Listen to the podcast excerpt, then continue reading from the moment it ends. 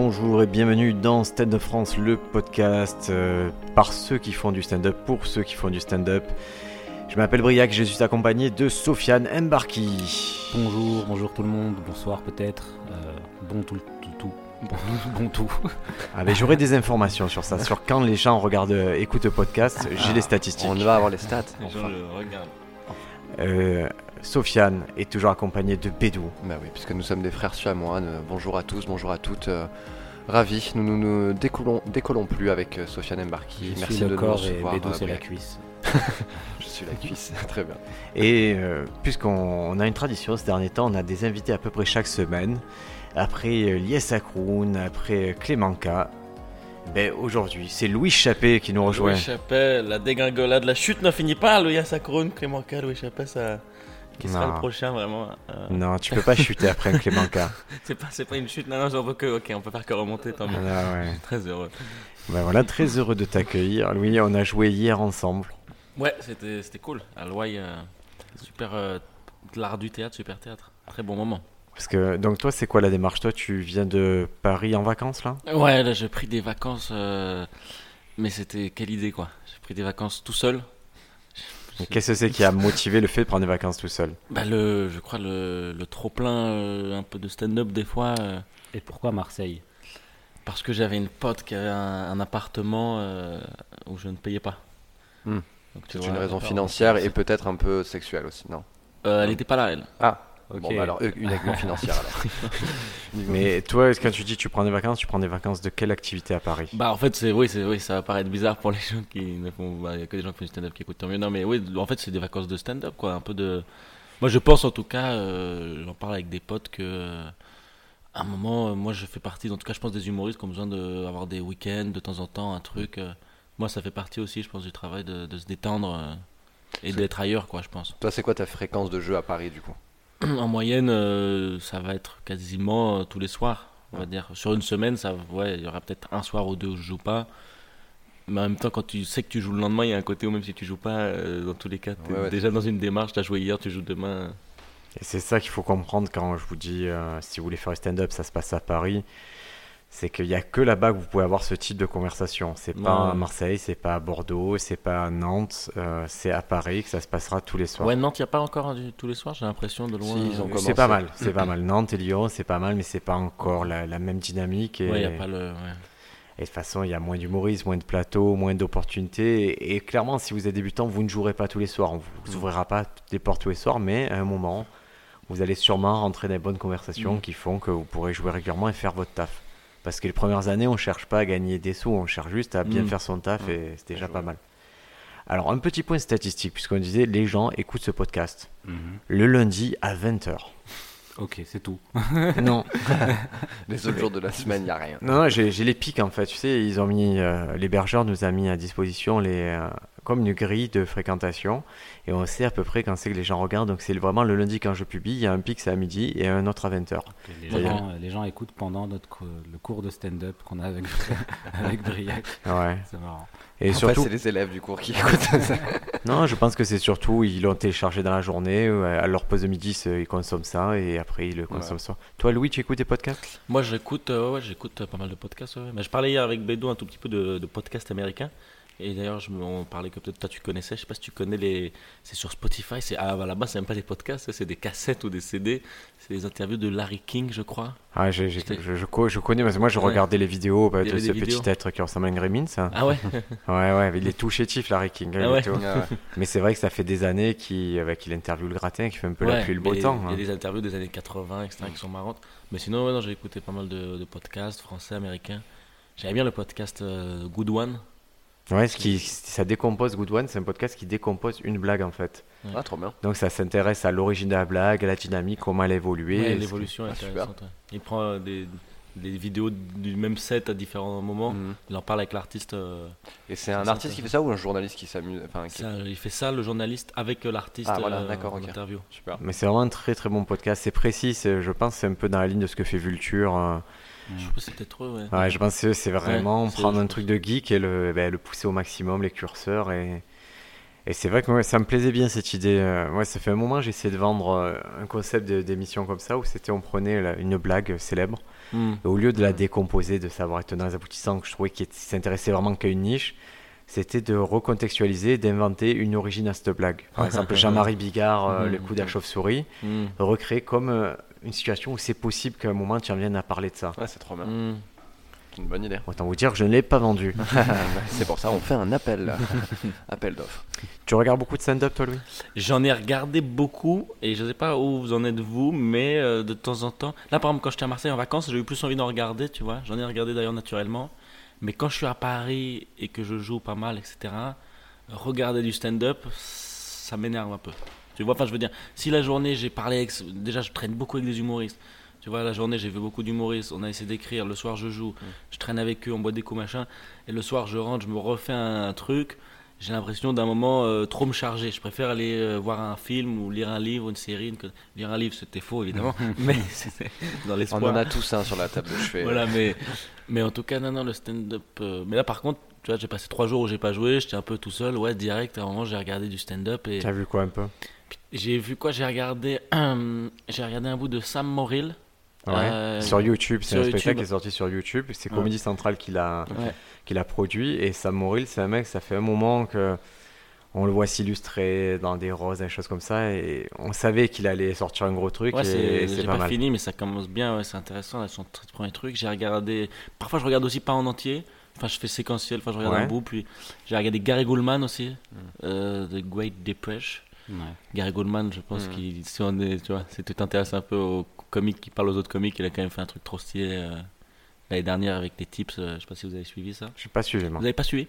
Toi, tu, tu savais ou même pas Moi, je Là, savais te pas, je connaissais pas. En fait, Gary Goldman, l'année dernière, il a fait un truc euh, en 2019, c'est que chaque jour, il a mis sur euh, son Twitter un tips pour euh, des gens qui veulent devenir. euh, Je le savais alors, ça va, comique. j'en j'en avais, euh, j'avais vu. je me disais bien qu'il y avait Ah ouais. un bug. Non, mais tu vois, et ce truc-là était vraiment. Il est très drôle, moi, ce truc. Je trouve Gary Goldman, parce qu'il est touchant, attendrissant, il est sympathique. Tu sais, dans ses conseils, il y a vraiment des conseils de stand-up, genre euh, écrire tous les jours, machin. Et puis, des fois, il y a un conseil de. Tu vois, on est le 24 novembre et il est en mode. euh, Bon les gars, euh, l'hiver c'est rude pour les open mic, achetez une grosse doudoune. Voilà, c'est un conseil que je peux vous donner, mais tu vois, il y a vraiment un conseil de lifestyle, bien. mais c'est très touchant quoi. Il dit les gars, essayez de prendre soin de vous, de vous lever le matin. Bon, si vous êtes en dépression, c'est pas grave, n'écrivez pas aujourd'hui, prenez. Il y a vraiment un truc trop marrant T'as de entendu, Sofiane? d'écrire et de. Et j'ai, ouais, merde, je voulais dire un autre. Et ouais, j'ai regardé aussi ce truc-là qui est stylé sur euh, Facebook de euh, euh, Last Week at Comedy Cellar, un truc comme ça. Je sais pas si tu vois ce que c'est. Ça, C'est c'est un truc que moi je l'ai vu, il est passé sur Easy TV et tout. Oui, oui, c'était. C'est en gros, c'est trois, c'est trois, il y a trois passages, je crois, de- du Comédie Cellar qui sont filmés un peu plus modestement que, que c'était une grosse production de télé, mais c'est. euh, Le, le- c'est, ça, c'est des trucs d'actu, c'est ça dont tu parles aussi? Non, Ou moi, c'est un- c'est- c'était que du stand-up. Moi, Last Week Ouais. à Comédie Cellar, moi, c'était un truc. euh, Ouais, c'est du stand-up, mais ils sont bons, ils sont. Je crois pas que c'est au Comedy Cellar vraiment, tu vois. un- Je crois que c'est un studio qui reproduit le Comedy Cellar. Ah, moi, je crois, C'est moi, je crois ça bien. J'avais l'impression, Ouais. parce que j'avais vu, Hmm. j'avais pris en début de saison, et parce qu'il y avait une émission qui me plaisait beaucoup il y a Mm. longtemps, ça s'appelait euh, l'Underground, l'Underground, euh, Dave Vettel Underground. Et en fait, ça se passait au Cellar, et c'est Dave Vettel, l'humoriste, qui avait, euh, qui avait un plateau, et c'était une- C'était vraiment très qualitatif. Il y a des mecs qui sont passés par là que j'ai revus après dans des gros shows. Et je- j'avais Mm. l'impression que Comedy Cellar, c'était, euh, c'était, euh, ça serait stupide de faire ailleurs. hein. Ouais, là, c'était chez eux. Non, mais je crois que parce que j'avais l'impression, quand je regardais, je me disais, mais c'est un faux décor, j'ai l'impression que c'est une émission télé quand même.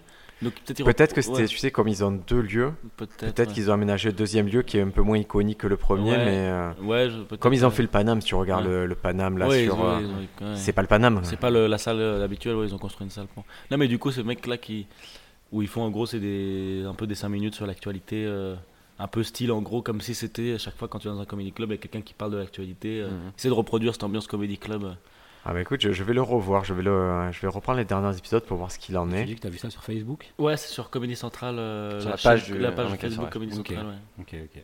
Ce qui, est, ce qui est plutôt bien, page Facebook, Comedy Central et, Ouais, y même Comedy Central en général, c'est qu'il il- il y a à minima les sous-titres anglais. Ouais, ouais. Donc vous pouvez souvent choper les sous-titres. Et... Ouais, C'est super accessible. c'est- vrai que c'est une chaîne, je paierais volontiers Comédie Ouais. Central si on avait accès en France. euh. Mhm. J'ai commencé à suivre vraiment très récemment euh, ce- cette page, la comédie centrale, et du coup je me régale. euh, Mhm. Je me Ouais, régale bien. beaucoup, de, beaucoup de matos. J'étais un Ouais. geek des- des- de leur web série qui faisait des web séries bizarres euh, avec des concepts complètement fous mais qui, qui produisent. Ils ont plein de web séries sympas. Quoi. Ouais, Comédie Central, c'est un poids lourd. Il faut comprendre que Ouais. qu'il y a eu HBO, mais en stand-up, Comedy Central, ça a été vraiment un pourvoyeur de stand-up euh, Mm. très très violent. Ouais, c'est eux les demi-heures et tout. euh. Ouais, non, il y a HBO aussi les demi-heures. Ouais, Mais demi-heures. HBO, les demi-heures, ça, ça s'arrêtait au milieu des années 90, Ouais, tu vois, et Comedy Central, ils ont pris le relais sur ça et, et sur les formats un peu hybrides. Et, et ils ont leur rôle à jouer, quoi. Ils ont vraiment leur rôle à jouer. Nous, le problème, c'est qu'en France, le droit de Comedy Central, il est un peu morcelé avec Canal+, avec tout le monde. Donc, Ouais. on n'a jamais eu une version Comedy Central euh, Hmm. complète, quoi. Parce qu'il y a, qu'il y a Comedy Central France, mais il n'y a rien de spécial. de- Enfin, il y a des trucs. euh, Il y a la, la- la série Sheldon Young, euh, je sais pas quoi. enfin, Ah, le, Young Sheldon. ouais, Young Young Sheldon. Sheldon. Young. Sheldon. Ça parle du Non. Sheldon de Big Bang Ouais, Theory. Ah ouais, c'est vrai En tant qu'enfant, ouais, ouais. Ah, putain, sur mais- Canal, j'ai j'ai MyCanal et j'ai vu passer la série. Je me suis dit, Hmm, est-ce que ça serait pas une bêtise euh, que de regarder euh, Est-ce que ça trahirait pas le. Non, non, mais après, il faut comprendre que. Big Bang Theory et tout, ce sont des grosses séries et que Comedy Central, ils dépendent des grosses séries comme ça. hein. Hmm. Mais Et- juste pour euh, finir pendant sur sur le truc de regarder du stand-up, il y a quand même un vice quand tu regardes du stand-up. En tout cas, moi, ça m'est arrivé cette semaine où t'as noté. Moi, c'est vraiment, je l'avais noté deux jours avant un truc et tu regardes un set et le mec il fait la vanne que, enfin, pas la vanne, mais c'est la même idée, quoi. Je sais pas comment dire. Ah ouais, mais Tu là, pas- Et là, tu te dis, mais faut que j'arrête de regarder parce que maintenant je sais comment il l'a fait. je Ah bah après, des fois, c'est bien. Vous voyez, le mec avec qui on a joué hier, Nilsson, euh, qui joue à la fin, moi, je, je vois ses vidéos parce que je le connaissais pas. Et euh, comme il clôturait et qu'il avait son spectacle, je voulais quand même voir Alors, ce qu'il faisait. En recontextualisé, c'est Ouais. donc Nilsson José. Qui. qui, euh, qui joue, euh, s'appelle Le Journal d'Amélie. Son spectacle, il était en tournée à Marseille. Et du coup, comme d'habitude, on l'a proposé de faire partie du plateau. Parce que c'est un peu ça le concept d'un plateau d'humour, c'est pouvoir accueillir des, des gens externes. Et donc hier, il a joué un set de 10 minutes en fin de show parce que c'était un peu, c'est le guest et que c'est cool de pouvoir Mm. vendre son spectacle à travers ça. Et donc j'ai regardé une de ses vidéos euh, sur sa page et donc il parle du fait qu'il a travaillé sur les centres d'appel, ce qui était mes tout premiers sketchs. Et en Mm. fait il a exactement la même vanne que moi, qui est de dire, euh, ça consiste essentiellement à dire merci à, des- à chaque insulte que l'on Mm. reçoit. quoi. C'est exact. Enfin, Et c'est pas dit avec les mêmes mots. et mais- Pascal, aussi, Tino, qui était hier euh, sur le même plateau, a exactement la même, La même. vanne que vous. Ouais, c'est ça. Mais, Et et, sauf qu'on ne se, on- Et moi je connaissais pas aussi cette vanne et, tout. et cette vanne est légale dans le cloud. Et c'est euh, et c'est Ouais. dingue quoi. mais ça veut dire quoi alors sur la vanne? Bah, ça veut dire que je sais, j'ai pas Ouais. utilisé un angle plus original que les autres quoi. J'ai juste, je me suis arrêté à la, à la première partie, idée. à la première idée et je suis pas allé plus loin. Donc ce qui me fait dire qu'aujourd'hui je vais pas abandonner mes sketchs sur les centres d'appel parce que je les aime. Mais si je dois les refaire, je vais, à- je vais essayer d'apporter un autre ouais. angle parce que je c'est sais que ça a déjà été. ça, euh, C'est ça le truc, ça permet de, Moi je trouve que c'est cool, hein, c'est intéressant parce que euh, clairement on va pas se le cacher, on l'a déjà dit mille fois, mais on n'invente pas euh, des sujets, on révolutionne pas le monde à chaque fois. Ouais, ouais. Donc c'est bien de Mais voir des jure, le stand-up, même mais- angle. Ah, moi j'ai les boules. Moi, Ah ça, le le-. Mais après, si C'est- constitue une blague, c'est prémisse, angle et punchline. Punchline, Donc ouais. tu peux très bien partager un angle et, et pas avoir Ouais, à pas faire la même te- chose. Ouais, ouais, si vous voulez, on peut parler de langue, mais en gros, il parlait de euh, les mecs qui, qui sont gays qui essaient de, de, de, tu veux, de coucher avec des mecs hétéros. Un mec gay qui Mhm. essaie de coucher avec un, hétéro, avec un mec hétéro. C'est un peu la même chose, en gros, là je te fais très brièvement le lien, qu'un mec hétéro qui essaie de coucher avec une meuf hétéro. En gros, c'est ça la vanne. C'est aussi con. c'est Ok, le même. ouais, Il ouais. fait une comparaison. ouais, c'est Ah, est tu vois. hein. Tu vois ce que je veux dire? Et j'y avais pensé parce que je m'étais fait draguer par un gay et, euh, et euh, le lendemain j'ai ouais, vu ce truc là, ça m'a fait marrer. Mais après, on comprend, c'est un cheminement mental, mais tu peux aboutir vraiment à un sketch différent. Nous, Mm. on a eu, pareil, ce matin, dans, on a un petit, j'ai un petit groupe WhatsApp avec les élèves de stand-up, et il y a encore eu une accusation de copie comics euh, cachée parce que Marina Rollman, elle parlait dans un sketch des, des, des savons pour hommes et savons pour femmes, la différence. Et moi, j'ai un élève, ses blagues, c'est sur le shampoing pour hommes, shampoing pour femmes. Ouais, j'avais c'est marrant, j'avais des fans là-dessus. Après, à la, sketch était sur à- les à la fin, je, tu vois, ça parlait et tout. J'ai fait, euh, je vais vous lire exactement le, le message qui Mhm. était, qui résume bien ma pensée. Ah mais maintenant ouais que j'ai fait sa première la- partie à Marina, c'est vrai que c'est- pratiquement ouais, c'est exactement pratiquement la, la, la, la même vanne quoi. Mais c'est parle moi j'en parlais dans mon premier set. Elle- elle- c'était- la différence, c'est qu'en fait, une meuf a euh, plein de shampoings avec euh, Ouais. une utilisation. euh, en fait, c'est euh, c'est comme le crossfit, c'est fonctionnel, quoi. C'est-à-dire que voilà, Mm. c'est pour les cheveux, c'est pour les sourcils. pour- Et nous, on a un seul shampoing qui fait Mm. tout et c'est un truc de Mm. bonhomme, tu vois. Et d'ailleurs, elle le fait avec cette voix à la marinade, c'est un truc de bonhomme où ça, ça doit, ça doit sentir le.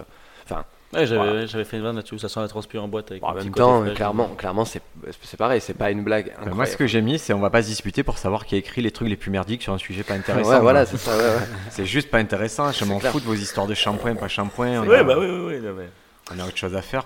Non, mais là où tu as raison, c'est qu'en vérité, oui, si tu vas puiser au fond, de- enfin, si tu vas chercher à écrire ce que toi tu veux raconter, un truc un peu, un peu plus où tu as poussé la réflexion et où c'est, ça vient plus de toi, à un ça, moment, c'est. ça arrive aussi souvent de je regarde des spectacles et euh, je vois la prémisse après que l'angle enfin l'angle dans lequel il part c'est pas c'est pas le même euh, enfin je trouve que c'est pas là où je voulais aller par exemple euh, pour faire une transition de ouf le spectacle de Tom Papa.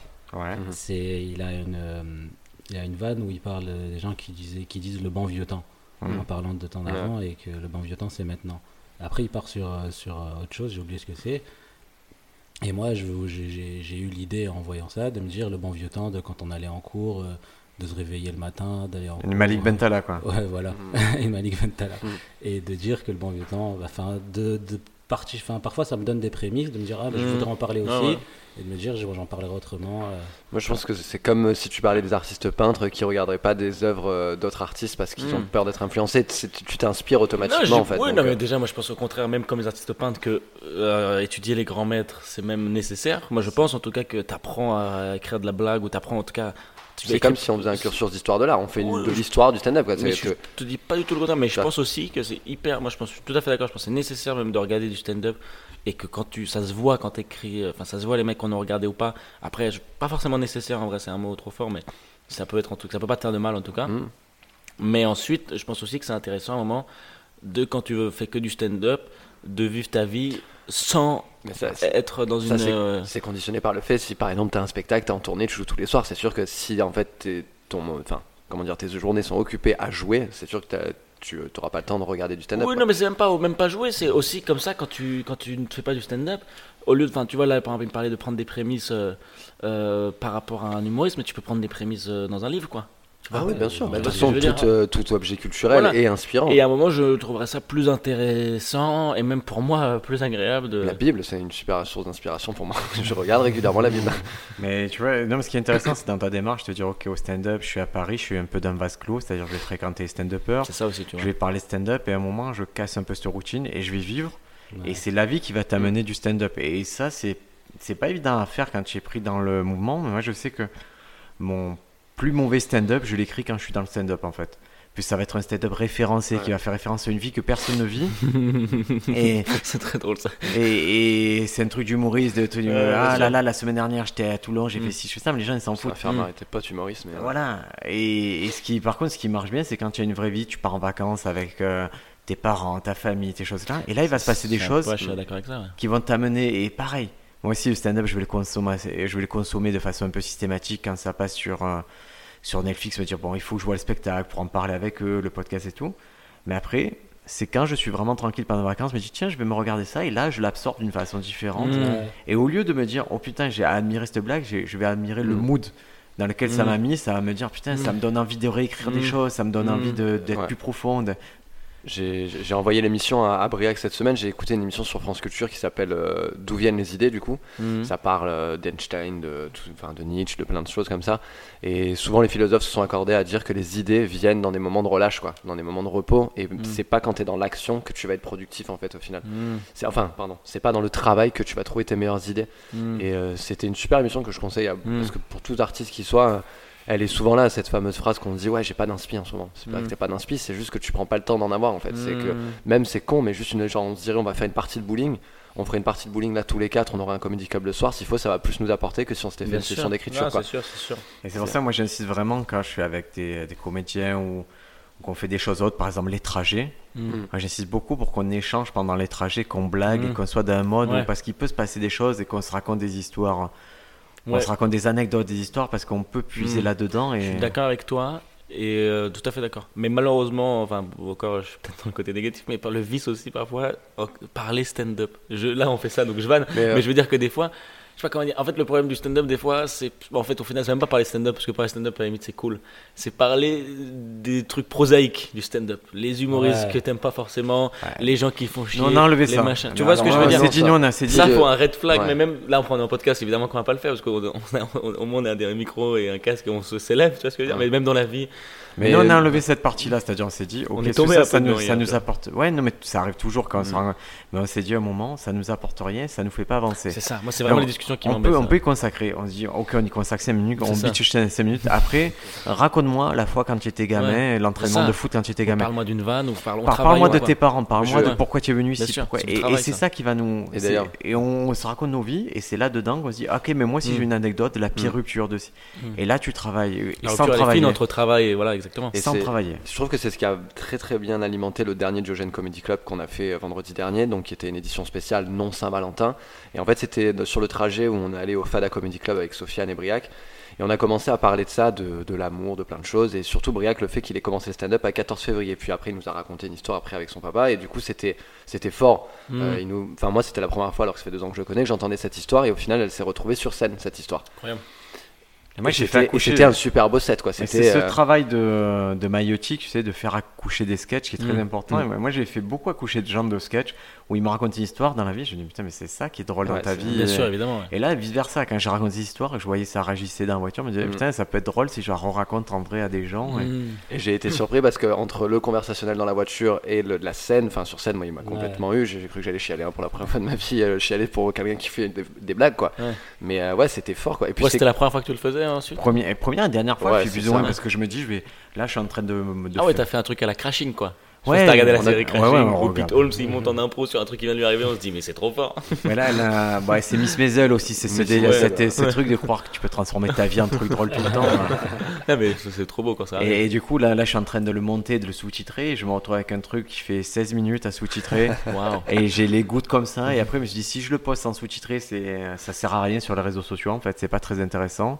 Et là, je le poste et j'en suis au moment où je me dis, comme il s'est passé du temps entre la performance et maintenant, je commence à douter de dire, est-ce qu'il faut que je le poste Mmh, vraiment ouais, Est-ce que- ouais, ouais, Mais je vais le faire. Je vais le faire pour. euh, Parce que Ah, c'était un fait- truc que je ferais qu'une, a priori qu'une fois et que c'était assez intéressant la façon dont ça s'est passé. ça a donné Tant une... mieux que tu dois filmer en tout cas. ouais, ça a donné une toute autre couleur en fait à ton stand-up aussi quoi. C'est que ça avait euh, tu rajoutais ce côté bon ok émotionnel ce que tu veux mais c'était vraiment l'art du storytelling anecdote enfin sur une histoire qui t'est arrivée Mais des fois, tu oublies un peu les forces que tu as en toi, entre guillemets. Moi, je sais que j'ai déjà fait des sketchs assez fat en storytelling, mais que je les ai enlevés euh, de mes sets parce que c'est le storytelling, ça a une, ça a une dynamique qui est compliquée. Ça, ça, ça peut marcher bien dans, euh, dans un spectacle. plateau quoi exactement. ouais.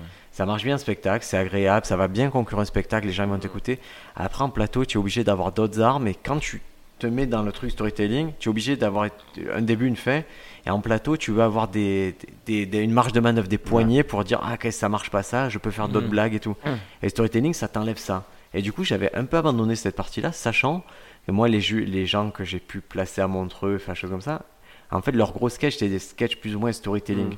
Puisque, puisqu'il y a toutes les qualités d'un, d'un, d'un bon scénario, avec des personnages attachants, des, des blagues récurrentes, des euh, des quêtes réincorporations, une quête qui, a, qui est vraiment assouvie, et surtout euh, des résolutions. Et ça, les gens, ils apprécient les résolutions d'une histoire. Hmm. Et tu regardes un peu la tendance, forcément, Kian Kojandi, il est quasiment que dans cette histoire-là Ouais, actuellement. clairement pulsion euh, c'est c'est- c'est- c'est vraiment que du storytelling pratiquement Mais, mais en plateau, qu'est-ce que ça donne? Je sais pas. ouais c'est le plus dur là, en plateau En plateau, ouais, non, non, c'est.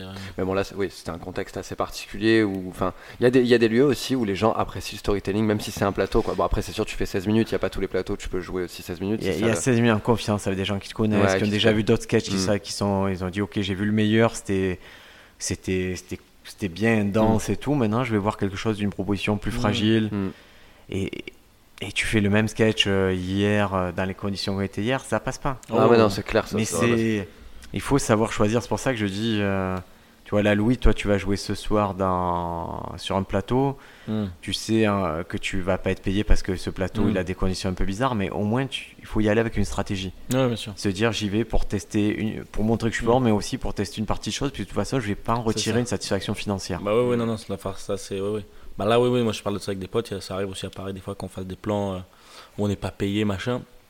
Des fois on nous dit, mais vas-y, fais du sûr. Parce qu'on serait jugé, mais on leur dit, mais en vrai. euh, Ah ouais, Enfin, non, bon, après, clairement, c'est même plateau, t'es mais- pas payé, je préfère pas faire du sûr. hein.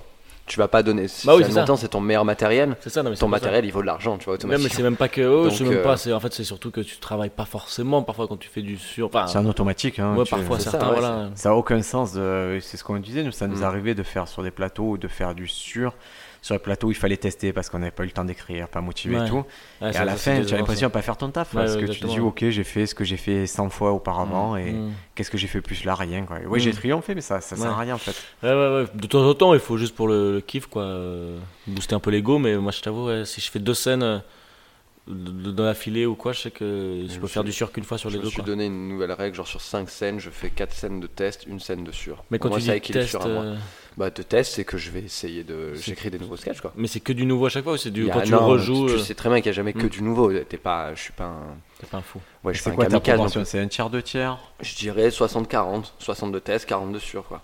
Je sais que dans le test, il va avoir. euh, en plus, quand je fais du test, c'est pour euh, enfin, compléter un, un ancien sketch Mm. dans le but d'un spectacle. tu vois. Mm. C'est-à-dire qu'il faut que c'est une histoire qui continue à se raconter. Mm. Par exemple, je parle des moyens de contraception masculin. Là, en fait, je me dis que par définition, il faut que je parle aussi un peu de l'éducation sexuelle et des pratiques sexuelles. Donc, je vais continuer là-dessus. Euh, je l'ai fait, euh, j'ai testé là pendant un mois, que ce soit au FADA, j'ai testé sur des, voilà, j'ai testé trois, trois thèmes un peu euh, différents.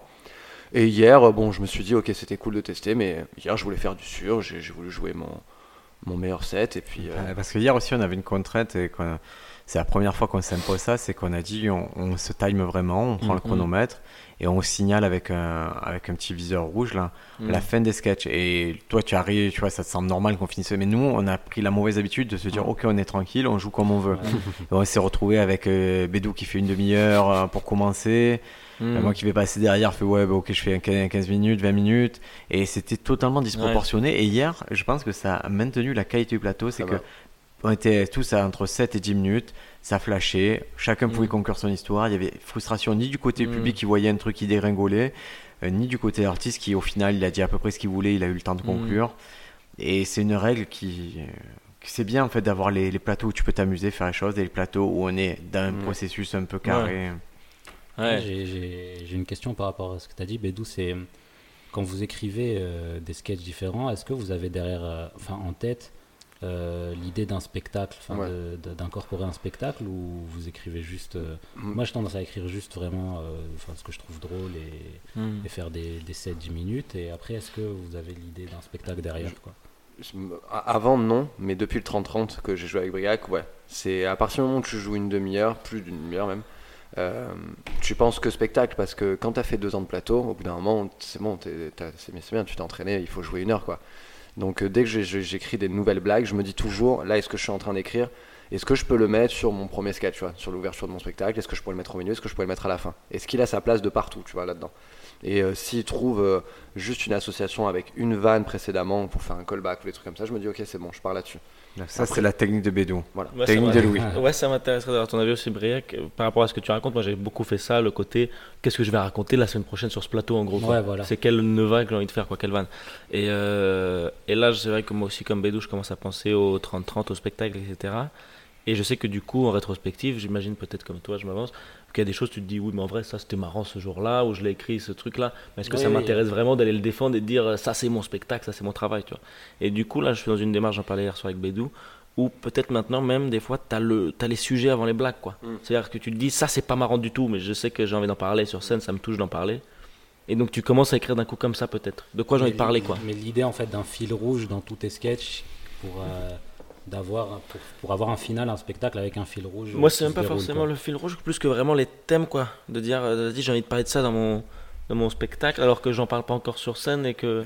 C'est un peu comme vois. ça que tu te détermines. Est-ce que tu vas être un artiste à plateau? Ça existe, hein, tu as beaucoup de stand-uppers qui font que des plateaux avec des sets de, de, de 5 à 20 minutes, ou est-ce que tu veux jouer un spectacle en fait, c'est ça Est-ce qu'un sinon- spectacle, c'est un assemblage de sketchs? C'est ça ouais après... est-ce qu'à un moment, est-ce que quand tu fais un spectacle, moi je sais qu'aujourd'hui, je vais vous donner un exemple très simple. Là, là, la dernière fois, en vrai, samedi dernier, je fais 18 minutes. Hmm.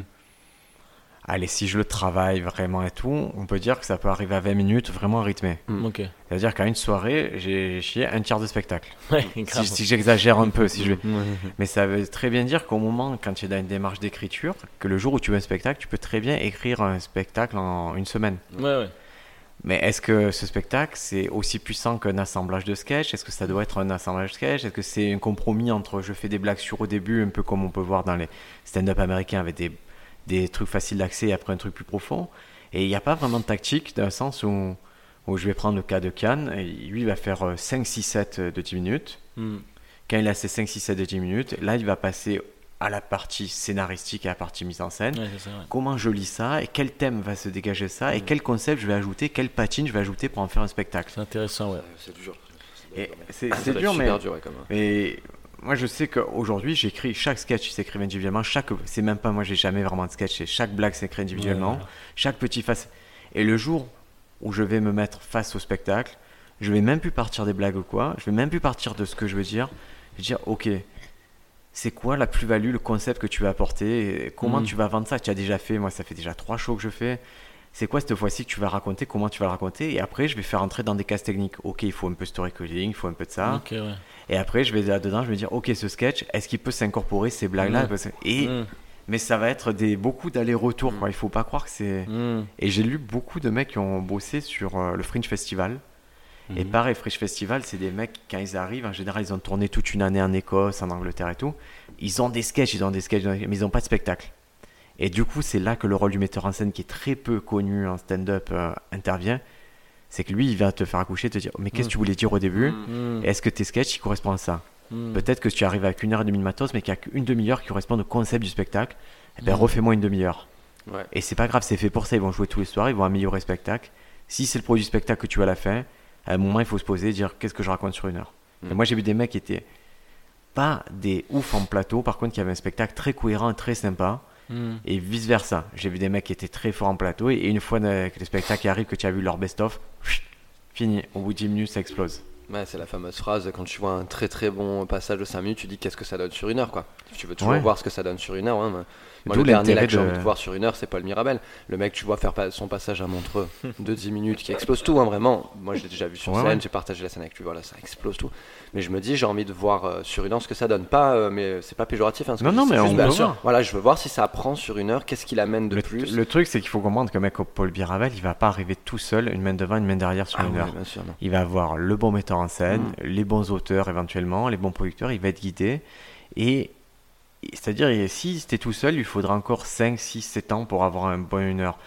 Mais là, dans ce contexte où il, est, il va être bien produit, peut-être qu'il va arriver Mm. avec les bonnes forces en présence, et, je, et c'est ce que je lui souhaite. hein. Mm. C'est- C'est vrai qu'il y a des metteurs en scène, ouais. Bah, il y en a, y en a, ouais, ouais, ça existe quand même. Moi j'ai bossé un tout petit peu euh, avec Tierno Tune, Ouais. euh, All of Steady Crow. Mais euh, ouais, ouais, Tierno c'était intéressant. euh. Mais euh, tu vois, dans le cas, en tout cas personnellement, de ce que j'ai. Quand j'ai travaillé avec Tierno qui était metteur en scène, avant de travailler avec un metteur en scène, il faut déjà avoir fait un chemin soi-même, quoi. Tu vois, il y a quand même un truc Ouais, comme ça. Ou même si euh, j'avais commencé à trouver quelque chose, j'avais pas assez trouvé, et Tierno, du coup c'était limite. En fait, tu peux aller voir qu'un metteur en scène quand t'as un peu une idée déjà, je pense, tu vois ce que je veux dire? Ouais, ben, Je sais pas ce que t'en penses, Ah, moi, je pense que c'est quelqu'un qui peut pas te faire, qui peut pas te rendre drôle, et c'est ce que. Ouais, mais même, pas, même aussi pour la cohérence du spectacle, elle doit venir de Mais toi. même, peut-être un si tu, peu, veux, il peut juste améliorer euh, ta capacité à être comique, tu vois. Mais, mais à la base, la personnalité comique, il va pas la développer lui. Mm. C'est à toi de faire cette démarche-là. Et c'est vrai que le metteur en scène, pour moi, pour te dire, je, j'ai démarché un metteur en scène après 5 ans, 5 ans et demi de stand-up. Ouais, bien sûr. Parce que je m'étais dit, jusqu'avant, ça me semblait bizarre. Et j'avais pas l'impression qu'on pourrait faire le travail. euh, Et là, il y a juste un moment où, tu, où je me suis senti plafonné. Je me suis dit, ok, la marge de progression, ouais. c'est un regard extérieur, quelqu'un qui va un peu me bousculer. Et au Ouais. final, euh, la personne a refusé. Mais c'était assez intéressant parce que je me suis dit, ok, qu'est-ce que j'avais voulu chercher chez elle et comment je peux le trouver ailleurs Mm. Et du coup, ça m'a obligé à avoir une nouvelle démarche euh, intellectuelle. Mais ouais, le, le regard extérieur, en tous les cas, il est Mm. important. Et Clément K, qui est venu la semaine dernière, lui, il amène un metteur en scène. Ouais, Arthur Chevalier, ouais. Il y a, il y a vraiment ce côté-là, n'hésitez pas. C'est pas très connu aux États-Unis parce qu'ils ne pas beaucoup dessus, mais c'est souvent des duos, des trios qui bossent ensemble, qui Mm. se mettent en scène mutuellement. Mais je trouve que C'est-à-dire, ça, mar- euh, ça marche beaucoup comme ça. Je- moi, je pense à deux artistes, enfin surtout un que j'adore, c'est euh, Mustapha Latraci. Il a euh, deux de ses srabs, comme il les appelle. Enfin, il a deux, deux mecs avec qui il est Ouais, depuis l'enfance. Voilà. Ouais, ouais. C'est d'ailleurs sur Instagram, il suit que deux personnes, c'est ces deux mecs-là. Donc, Mm. euh, et, euh, et tu vois souvent des photos comme ça, même avec Mathieu Longat aussi, de gens euh, sais, en backstage où c'est c'est deux trois personnes. Brokers, il fonctionne comme ça aussi. Enfin, Ouais, ouais, c'est des- moi, je te parle plutôt de l'aristocratie, genre euh, Ah. les, les mecs euh, comme. euh, comment il s'appelle euh, Ah putain, celui qui, celui qui a un spectacle, euh, le spectacle un peu fou, la Noah. Très bon, non Trevor Noah. Très- Ah bon, Non, excusez-moi. Non, non, c'est c'est moi qui. Bob Burnham, excusez-moi. Ah, Bob Burnham, avec Gérard Carmichael. Gérard Carmichael. ouais, Euh, là, là vraiment, c'est l'aristocratie, c'est des mecs qui se chauffent et que tu vois qui se sont vraiment euh, mis en scène et qui a vraiment une Mm. réflexion commune. Et toi, tu bosses avec qui à Paris? A un petit groupe. À de- Paris, ouais, moi c'est ouais. Mais c'est marrant parce que j'ai ce débat avec des humoristes où il y en a certains euh, qui sont persuadés que le, le secret c'est travailler tout seul et uniquement tout seul. Et, et j'en- il y en a vraiment un qui me disait Je pense d'ailleurs que c'est le secret que j'ai que personne n'a. C'est un peu genre, c'est le truc que j'ai compris que les autres n'ont pas compris. Mais peut-être qu'il a. Le truc, c'est comme personne n'a la vérité, peut-être Ouais, que c'est une vérité qui va lui réussir, mais c'est vrai que sûr et certain. sur le moment, ça me semble euh, très bizarre quand même comme affaire. Mais ça marche pour lui en tout cas. Et euh, non, moi j'écris avec euh, euh, Ray Mendes qui a fait le Jamel Comedy Club récemment. Et aussi avec Marwan Sista en ce moment. Marwan, ok, très bien. Euh, Ouais, principalement. Après, moi, il y a un peu ce truc-là. Je, suis assez sociable personnellement. euh, j'ai- cette sociabilité avec les comiques, tu vois, au contraire de l'autre comique dont je parlais tout à l'heure.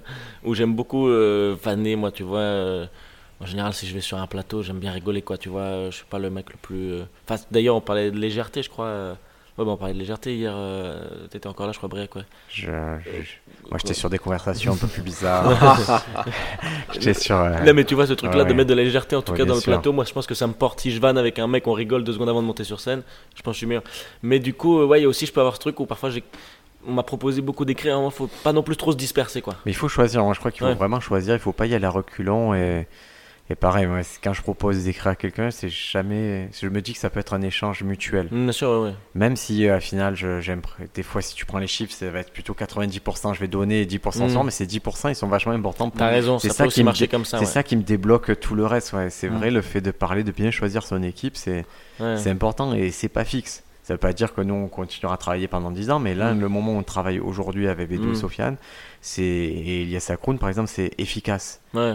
Et on s'en est perçu, par exemple, la dernière fois, on était en train de, de vouloir écrire une chanson avec Sofiane, et il y avait Elias qui était en mode boulot avec nous, et, et en fait, il apportait, il apportait ce, que, ce, qui nous manquait sur le moment, de la punch, de la Ouais, punch, de la punch. C'est drôle. ouais. Et à d'autres moments, lui, il va arriver avec juste une idée, et nous, on va lui dire, ouais, mais ça, c'est drôle, tu vois, chacun peut Mm. se valider, il faut juste aller Mm. chercher chez les autres Mm. ce qui vous manque, soit de la confiance, soit de la validation, soit de la punch, soit de Ouais, la clarté des fois. Mais t'as raison, parce que parfois même on discute même pas de. il y en a- moi je, suis, je sais que mon pote il m'aime bien Ray Mendes plus pour puncher un peu, tu vois, des fois. Ou même donner... Et lui par exemple, je trouve trop fort en prémisse. Ça paraît très méchant de dire ça, non mais dans le sens où. Ah non, Mais mais, c'est- moi tu je, suis élément constitutif. ah il y a- il y Non a mais des- tu vois, ce que ça fait le mec, il est vraiment fort en prémisse. Bon, les chutes sont nulles, mais les. Non mais. Bah non, non, c'était une blague. hein, Si mais- t'as une, si t'as une prémisse qui est énorme, ça, ça peut Mais suffire. Moi, j'ai un élève qui est comme ça. J'ai un élève qui est, qui est le roi de la prémisse. Mm. C'est-à-dire qu'il t'amène un truc, te dit waouh, qu'est-ce que c'est, c'est perché. Après, c'est pas le, le meilleur euh, mec qui conclut. Bien Mais sûr, par contre, en prémisse, tout le temps, si tu, si tu dis c'est quoi langue que tu vas apprendre, il te sort un truc de fou. Ouais, c'est ça. Et même du coup, pour moi, qui parfois galère à expliquer ce que je vais dire, je vais juste, parfois, on va juste parler de prémisse, quoi. Je vais dire, je dis ça, il dit, non, mais là, tu dis ça, on- les gens ne pensent pas comme ça, Louis, tu ne sais pas. Je fais, ah, ok, d'accord. Enfin, tu vois, parfois, tu parles même pas de vanne, quoi. Tu parles de clarté du propos, comme tu as dit, Mm. de, de prémisse, de. C'est là où c'est intéressant de bosser à plusieurs. euh, on sait, par exemple, nous, là je prends euh, nous trois, euh, Briaxo et moi, on a chacun nos, nos qualités. On sait là où on est bon. Tu vois, on Mm. sait là où on excelle par rapport à l'autre et tout. Moi, je sais que j'ai beaucoup de mal à rendre euh, une idée cohérente et concrète parce que dans ma tête, Mm. enfin, moi, je suis très abstrait dans ma pensée. Mm. Donc, je sais que de suite, je vais appeler Sofiane, envoyer un, message, envoyer un message à Briac parce que je sais que sur les deux, il y en a un qui va me donner un truc qui va me. Enfin, au lieu de perdre mon temps à, rest- à rester pendant deux heures, être convaincu que mon idée elle est géniale alors qu'elle est hyper abstraite, personne ne comprend rien. Immédiatement j'ai euh, Brie ou So qui va me dire euh, bah, Je comprends, mais euh, faudrait que tu, euh, comme me dit souvent Sofiane, faudrait que tu donnes de toi, genre une mise en situation Mm. ou expliquer le propos avant et donner le concept après. Mm. Et ça va, du coup, ça va super vite quoi. Là, on n'hésite plus. Moi, je sais que en ce moment, Sofiane, on s'appelle souvent, genre des fois, c'est pour valider une punchline. Ouais, ouais, bien sûr. ouais. Mais au moins, tu gagnes du temps quoi. Au moins, c'est Mais fait. le truc, euh, c'est que sur scène, les gens se disent. Il y a vraiment une différence entre le mec qui va monter seul, faire son truc dans son coin, je l'entends, hein, je comme... mais quand il y a un mec qui monte, qui est backé par 4-5 gars, Mm. c'est-à-dire tu as, tu as mutualisé les connaissances et la Mm, puissance de 4-5 d'accord, gars qui t'ont validé, ça peut pas être la même. Ça peut pas être la même. ouais. Tu arrives comme ça, même tu arrives avec la confiance de dire Bien ouais, sûr, la confiance. ils ont dit les choses. Ouais. Et, et souvent, nous, le, le gros du travail, c'est quand tu es sur scène que les autres te regardent et disent Ah putain, tu as fait ce truc-là, tu l'avais jamais fait, ça c'est drôle, garde Ouais, ça. bien sûr, garde ce regarder, geste, garde ça- ce petit machin. Ça peut être très Et- important si on se Et regarde. visuellement, tu vois, Yarbedou m'a fait une indication. J'ai fait Ah ouais, c'est vrai que c'est- ça qui est drôle. Et du coup, je vais pouvoir l'ancrer en moi et me Bien dire sûr, Ok, ouais. c'est validé par mes potes. Et Ouais, alors ouais. que moi, je, je suis passé à On a côté été de. beaucoup influencé par Dragon Ball Z. Ah ouais. c'est pour ça qu'on travaille comme ça, je pense. Non, mais c'est vachement sympa. Et au tout début, moi, j'avais beaucoup de mal. J'avais bossé avec d'autres personnes. Enfin, je bossais Ah, pas. je les- tournais avec d'autres personnes sur des Mm. plateaux qui m'ont pas apporté grand chose. Donc, euh, clairement, à part des plans et de jouer sur des, des- des lieux. Mais C'est déjà pas mal en vrai. c'est déjà bien. Mais donc, ça a été cool pour moi. Ça m'a apporté de jouer.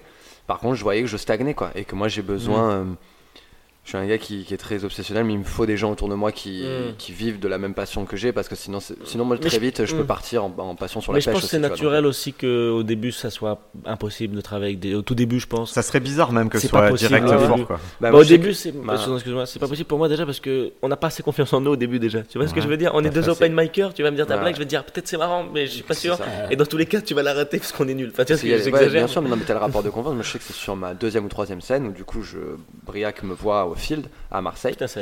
Bon, moi j'ai la chance du coup de voir son sketch aussi, je le trouve hy- hyper fort, donc forcément son propos a, a eu un écho chez moi. Il me dit Mm. voilà, j'ai bien aimé ce que tu as fait, si tu veux on peut bosser ensemble, mais on n'a pas commencé à écrire, je pense avant deux ou trois, enfin ça a été, Non, mais c'est un dialogue. ça a été- voilà, Ouais. ça, ça a mis du temps, mais par contre je, je suis rentré chez moi en me disant putain, euh, ok cool, je connais pas ce mec, clairement Mm. je te connaissais pas, donc après Ah. j'ai regardé sur internet, j'ai vu des trucs sur Elan TV machin, et j'ai fait bah c'est cool, c'était ma première Mm. récompense en tant que stand-upper, c'est bah voilà, tu fais une scène ouverte, il y a quelqu'un qui te dit. euh, bah si tu veux, en gros, gars, euh, viens à la Mm. maison, on écrit quoi. Et Ouais. bah, après, c'est ce qui s'est passé. Et depuis, euh, Puis il y a des gens aussi euh, tu peux, que- avec qui tu peux t'entendre très bien et avec qui ça marche pas. C'est sûr, c'est sûr et Et Il certain. faut pas se dire euh, non, français. Moi, ouais. euh, j'ai une théorie, je crois qu'il faut écrire avec des gens qui te trouvent très marrant. hein. tu vois Ouais, je sais pas, ça dépend. Non, mais c'est pas bête, euh, Ouais. c'est une vraie théorie. hein.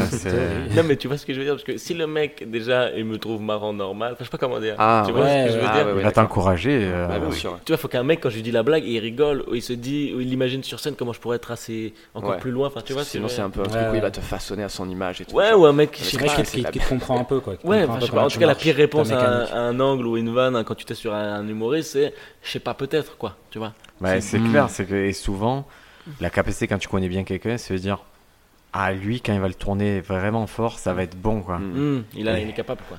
Et c'est pour ça que que ouais, c'est au début je c'est très con, je fais jamais des cours de stand-up où, où vraiment je reprends un sketch et je le remets à l'endroit avec les gens parce que je me dis ça leur apporte rien. Hmm. Par contre, je vais faire un cours stand-up où je vais vraiment poser beaucoup de questions et dire eh, c'est vraiment ça? Parce que moi dans la vie Mhm. tu me sembles un peu plus comme ça. Hmm. Est-ce que tu veux pas aller dans ce sens-là? Et j'essaie de les, inf- les influencer pour aller dans un sens. Mais c'est, mais c'est vrai, le- la théorie te dire il faut des gens qui te. Mais je crois qui- que c'était t'apprécient, d'ailleurs Gary cool, Goldman, hein. il le met dans les tips à un moment. Il dit traîner avec des gens, mais même en général dans la vie, il dit traîner avec des gens qui vous trouvent marrant quoi. Déjà que notre En métier même il temps, nous comment fait que douter. tu fais pour traîner avec des gens qui te trouvent pas marrant Mais ouais, déjà t'as raison, mais parfois tu Non, non, mais parce que ça. ça non, mais arriver, mais je avec me qui dis- tu. Bah, euh, typiquement, euh, je sais pas, moi je. Non, je fais pas rire Briac par exemple, mais il me supporte. Non, mais moi, ça m'est arrivé. On s'est retrouvé euh, au début de l'hiver ici avec une quinzaine de- d'élèves stand-uppers et tout. Mhm. Et je leur montre un sketch avec des dessins. Ça, ri- ça rigolait zéro. Hmm. Mais ils comprenaient pas où je voulais en venir. Et par la suite, j'échange avec euh, Lies, avec Sofiane et tout. Et ils me disent, putain, c'est mortel ce que tu vas faire. Mais parce que les autres, et, et forcément, je vais pas aller vers mes aides, je préfère aller vers les gens qui me disent c'est mortel parce qu'ils me donnent la confiance Mais oui, non, mais bien pour sûr. faire les blagues. Là, j'ai envoyé quelques dessins à Sofiane, il m'a dit, ouais, c'est rigolo alors qu'ils sont vraiment débiles les dessins. Mhm. Et ben, je sais que je vais les faire, fort Mhm. de ça. Et Mhm. vice versa, le mec qui va te dire, euh, je sais pas, tu devrais faire, ah putain, lui, il te met le doute et. Ouais, ouais, Et le doute, c'est vraiment pas une, c'est vraiment pas un super ami du stand-upper, le doute. C'est sûr que non. C'est celui qui te fait faire, ok, j'ai un plan A, et quand tu vas sur scène, tu fais, ah non, non, je veux sur le plan sûr et j'arrête. Non, le doute, bah oui, ça fait partie du jeu, hein. on n'a pas le choix. Et moi, j'aime bien ta démarche de te dire, voilà, j'ai fait une coupure. J'avais lu des, des trucs sur Eminem, je sais pas si vous avez vu les interviews où les gens parlent d'Eminem. Il disait que c'est un rappeur qui prend le rap comme un boulot. C'est-à-dire, il fait 8 Mm. heures par jour, il va au studio, Ouais, Il va beaucoup de faire, rappeurs comme ça. il va faire 9h midi, il arrête, il va voir sa famille et tout, après il retourne au studio, 14h, 17h, 17h, et puis le truc, c'est pas le mec qui va rester toute la Mm. nuit avec les instruments. ça, pour moi, c'est ça, que- ça j'adore ce genre de- d'exemple parce que, au fond, pour moi, je crois que c'est ça la vie d'artiste. Tu vois, quand les gens Ah, ils bah- vannent, ils disent euh, la vie d'artiste. Eh, la vie d'artiste, c'est. Là, tu parles soit de la vie d'alcoolique, tu vois ce que je veux dire, mais la vie d'artiste, c'est des mecs qui se lèvent le matin et qui taffent. hein. Est-ce que c'est possible de faire ça avec du stand-up de- Mais oui, Ah oui. il y a des exemples. hein. Après, je pense que c'est plus. Enfin, pour Eminem, par rapport à son récit de vie aussi, je crois que c'est lié. euh, Enfin, moi, je sais que j'ai commencé le stand-up aussi comme ça. J'ai vu mes parents travailler 12 heures par jour. Donc, euh, oui, dans ma tête, le stand-up, ça devait commencer dès le matin, quoi. Enfin, Mm. tu te lèves et effectivement, c'est ton taf. Ouais, après, tu peux avoir le fantasme de te dire le stand-up, c'est. Non, non, non. non, mais, ouais. non, non, mais je sais que par exemple, oui, j'ai j'ai plus de relâche à écrire le soir quand tout le monde est couché. Bon, ça, je pense que c'est commun à beaucoup de gens hein, qui font Mm. du travail d'écriture.